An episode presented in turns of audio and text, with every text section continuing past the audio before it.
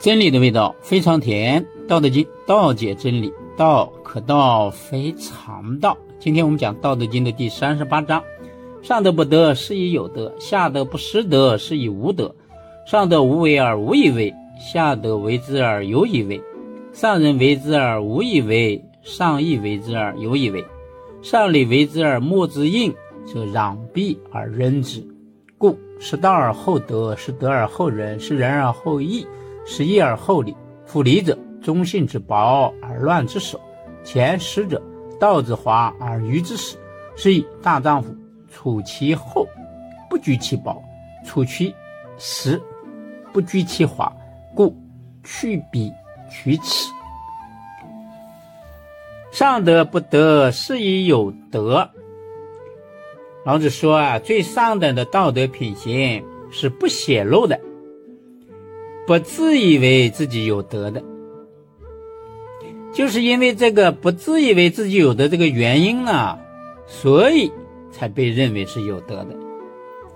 就好像啊，我们很多人捐款呀、行善呀、做事儿啊、做好事儿的时候，他不留名的，他不告诉别人自己做了这些好事儿、善事儿，他认为做这件事情是应该的，这就是上德的一种表现。在道家也叫阴德积阴德，就是别人不知道做了善事好事。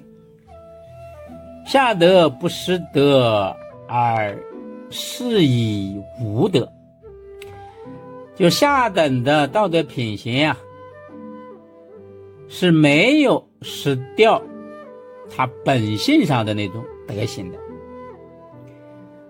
是以无德啊。虽然他没有按照道的规律去做事儿，啊，虽然他不会有行道的积累的过程，他因为他没有去这么去做，所以他也没积德，所以呢，就认为是无德。这个下德是什么意思呢？就上德是因为我做了善事儿是应该的啊，我不认为我这是多么高尚的行为。这个下德呢，跟实德不一样啊，实德是没有到德性了。他犯错误了，犯罪了，做了一些不应该做的事情了，这叫失德。这个下德是介于上德和实德之间的，就是我也没按照道德去做事儿，但是我也没有积累这个德，哎，所以呢，我就是无德啊。上德无为而无以为，啊，最上等的这种德呢，它是清净虚无，顺其自然，所以呢，他不认为自己。有什么功劳啊，或者有什么成绩，就是我做的这个事情呢，是应该的。我不认为我做的事情就一定要告诉人们，一定要我给我什么样的功劳啊，他不是这样的。下德为之而有以为，下等品行道德的人呢，他做事呢，哎，他就是认为自己呢有所为啊，或者说他自己居功自傲了啊。比如说有的人。他做了事儿以后啊，他就标榜，他就宣传，我做了多少善事啊，我做了多少什么什么，帮助了多少人啊，等等等等。虽然这种啊行为是好的，但是呢，你下德呢，跟上德之间，它相比呢，这种行为还属于下德的行为，不属于上德的行为。上人为之而无以为，上等上品的人啊，这个仁爱的人呢。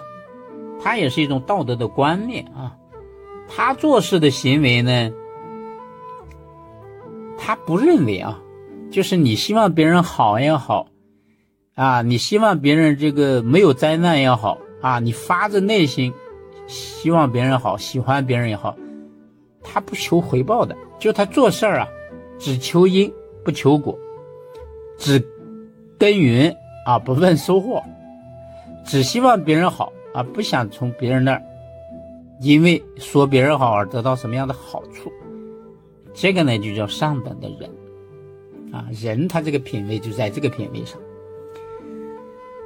上义为之而有以为，就上等上品的这个义呀，他做事呢，他就是有目的的。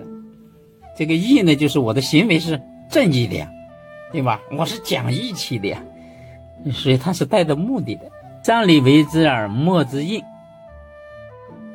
上等上品的这个礼呀，他做事的行为呢，因为得不到别人的响应，啊，这让避而扔之，就应该呀撩起胳膊把它丢弃掉。这样做的缘故啊，故失道而后德啊。这样为什么要去这样做呢？哎，这样做的缘故主要是。因为人们背离了道的这种规律啊，那我们就要去观察他德行的累积。就人们失了道以后啊，那我们就观察他德有没有累积啊？是德而后仁。如果观察结果是他背离了德了，那我们就要观察他有没有仁的一种表现的结果呀。是仁而后义。如果我们观察结果是他背离了人的要求和标准，那就要看他有没有义的表现，他的合乎正义的行为也好或者事情，他有没有这方面的表现，是义而后礼。如果我们观察的结果是他背离了义的表现，啊，那就要观察他礼，他有没有礼的这种什么礼节啊、礼仪啊或者道德规范。啊，有没有这方面的表现？老子这一段就是讲啊，他是一层一层的。你失了德道了，那就看你有没有德；失了德了，看看你有没有仁；失了仁，看看有没有义；失了义，看有没有礼。夫礼者，忠信之宝，耳乱之首啊。夫就是那个那个所谓的礼呀，忠信之宝，忠就是。尽心尽力、尽心竭力的，这个就叫忠；信呢，就是守诚信。那这个礼呢，就是什么？就是人们也不尽心竭力了，也不守诚信了。这是一种最浅薄的一种表现方式了。这礼已经到了最薄的这个方面了。耳乱之首啊！那你想一下，当人们都不尽心竭力的去做事了，也不讲诚信的去做事了，那不混乱不就开始不就乱了吗？